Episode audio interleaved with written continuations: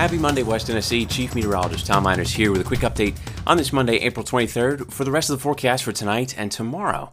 Temperatures today have been in the low 60s, but will cool back down to the 50s after 7 o'clock.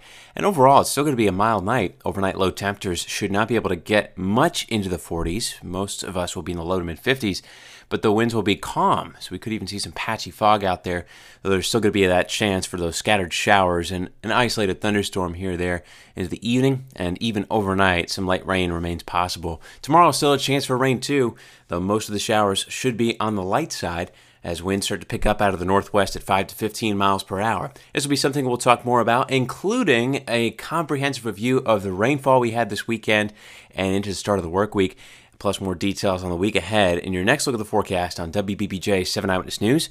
But as always, you can stay with Storm Team Weather online too for more updates.